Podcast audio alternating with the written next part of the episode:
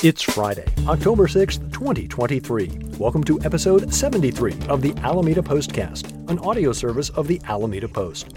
I'm your host, Scott Peeler. In this edition of the Postcast, an October heat wave brings a heat advisory to the island.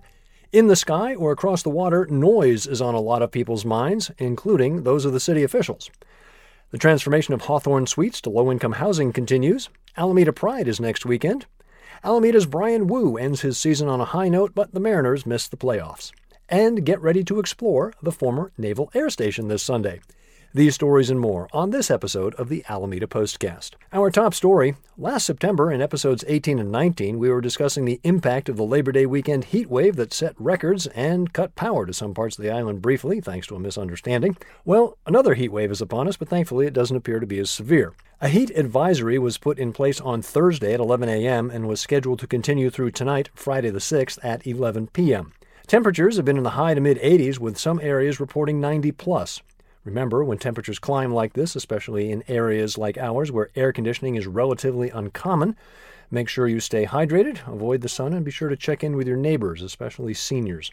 Also, do not leave pets or children in the car and be aware that asphalt can get too hot for your dog's feet. Check it with your own hand. If it's too hot for you, it's too hot for them.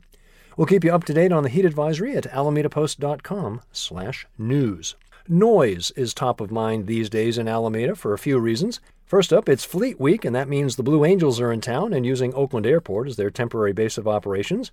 You may have heard a few sonic booms, and especially if you live on Bay Farm Island, you've probably heard the jets themselves. Even here in the middle of Alameda, I know I did. FA 18 Super Hornets are not exactly stealthy.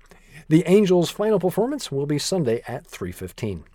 Aircraft of a different sort caught the attention of City Council during Tuesday's meeting. Back in episode 67, I reported that the Port of Oakland was looking for public input about the proposed expansion of the airport. On Tuesday, the Council directly addressed the issue as they reviewed and commented on the draft environmental impact report that was presented as part of the airport's modernization and expansion program. City staff had drafted a two and a half page response suggesting that the impact report had not fully disclosed or taken responsibility for project impacts on noise, air quality, safety, and transportation. It questioned the report's assumptions and the project's relationship to existing noise mitigation programs. The centerpiece of the airport's plan is a new 830,000 square foot terminal adding 16 additional gates.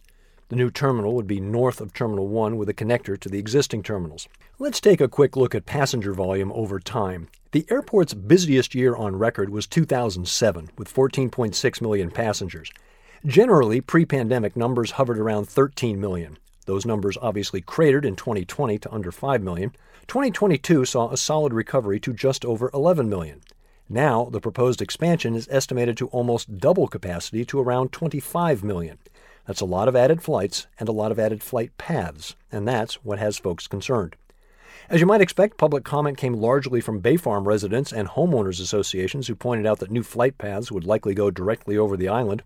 Speakers also questioned the apparent lack of scientific and technical data in the city's initial response. Mayor Marilyn Ezzy Ashcraft agreed, calling the initial draft response, quote, too polite, end quote. Vice Mayor Tony Daysog went further, calling the Oakland Airport expansion the most critical matter facing Alameda. He added that the port had failed to adequately explain the necessity and impacts of adding nearly 900,000 square feet of facility space. Daysog argued that the city needs to dramatically change course within days by submitting detailed comments with analysis and testimony by noise and airport planning experts by the October 16th deadline. In the end, the council unanimously voted to have staff hire outside experts to help prepare a more detailed analysis and circulate a revised response to council before the submission deadline. In other council business, approval was given for a five year subscription for Alameda Police to Truleo, an AI assisted system that reviews automated body cam footage and then flags sections requiring further review. Council also authorized a lease agreement for 59 months with Alameda Swimming Pool Association for operation and maintenance of the Franklin and Lincoln Park pools. For full details on the council meeting and links that relate to the airport expansion, see Karen Jensen's article at alamedapost.com/news. Getting back to noise, last weekend it appeared that the organizers of the Portola Festival at Pier 80 in San Francisco had solved last year's noise problem. Saturday was largely quiet. That changed Sunday evening around 8 p.m. when Skrillex took the stage. In addition to his bass heavy music, the temperature dropped and the wind shifted, and suddenly the memories of 2022 came flooding back, albeit with a beat you could dance to. Another issue may have been that Saturday's bill featured artists like Nelly Furtado, a bit mellower than the techno heavy lineup on Sunday. Whatever the cause, some folks weren't happy about the result. The city of Alameda on Wednesday posted the following to their Facebook page quote, The city is formally requesting that the San Francisco Entertainment Commission discontinue the event next year or move it to an alternative venue that ensures Alameda residents will not be impacted. End quote. Also included in the posting, the email address for the San Francisco Entertainment Commission. For a wrap up of the fallout from Portola 2023, plus that email address I mentioned, head to alamedapost.com slash news and look for the article from our newest contributing writer, Kelsey Gores. Welcome aboard, Kelsey. The transition of Hawthorne Suites continues. The Housing Authority of the City of Alameda is now accepting housing waitlist pre applications for the studio apartments at Poppy Place at 1628 Webster Street. The 370 to 400 square foot studio apartments are suitable for one or two people with monthly rents ranging from $518 to 1,554 including utilities depending on income. The property is limited to those earning 60% of the area median income or less. For a single person, that translates to $62,160. For more information about Poppy Place and links to necessary documentation, see alamedapost.com/news. This Friday the 13th, don't be scared, be proud. Yes, Alameda Pride is upon us next weekend. After last year's successful launch, the weekend long festival returns with three days of events and activities for everyone. This year's theme is Love One Another. Karika Park starting the party early with a Pride picnic on Thursday. There's the all ages Pride Prom at the Healing Garden on Friday evening, followed by the 21 and over event at the Fireside. Saturday kicks off with a 5K walk and fun run, then the Pride in the Park celebration at Chochenyo Park. Stop by the Post booth, say hi, play some pinball machines from the Pacific Pinball Museum, enjoy the food trucks and beverages, and maybe even meet a new furry friend from FAAS.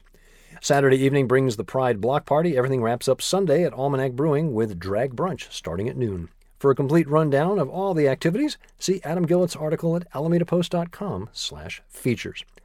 Last week, I mentioned the crosswalks were finally being restriped as part of the Encinal repaving project. I was a little surprised this week when I looked down as I was crossing and saw areas of paint already missing from the stripes in small circles and ovals. Not sure if that's to be expected this soon, but it definitely caught me off guard. I've had a quite a good time covering the major league journey of Alameda's Bryan Woo. Full disclosure, whenever you saw an update about Bryan on our social media, that was yours truly reporting. Sadly, there won't be much Bryan Woo news for a while. Bryan definitely did his part to extend the season. Last Friday, he threw three and two thirds innings of shutout ball, striking out five, scattered two hits while working around three walks and a hit batsman, but kept the Rangers off the board, leaving the game with a 3 0 lead after 82 pitches. The Mariners won that game 8 0 to keep their postseason hopes alive. Unfortunately, Saturday's loss to the Rangers, coupled with an Astros win, knocked Seattle out of the playoff picture. Bryan's final line for the season, 4 and 5 with 9 no decisions and a 4.21 ERA. Not bad for someone who started the year in double A ball. We look forward to seeing Bryan take the hill again in 2024. Looks like temperatures will return to normal Sunday. That means it'll be great weather for our next walking history tour. Join Adam Gillett and Dennis Evanosky for a tour so big it needs two parts. Alameda Point, the former Naval Air Station. Part 1 explores the area north of West Tower Avenue. Part 2 focuses south of West Tower, Seaplane Lagoon, and the USS Hornet. Details on all tours at alamedapost.com slash tours. For a preview of the tour and some great background, you'll want to read Dennis's article "There's More Than Meets the Eye at Alameda Point." Find it at alamedapost.com slash history.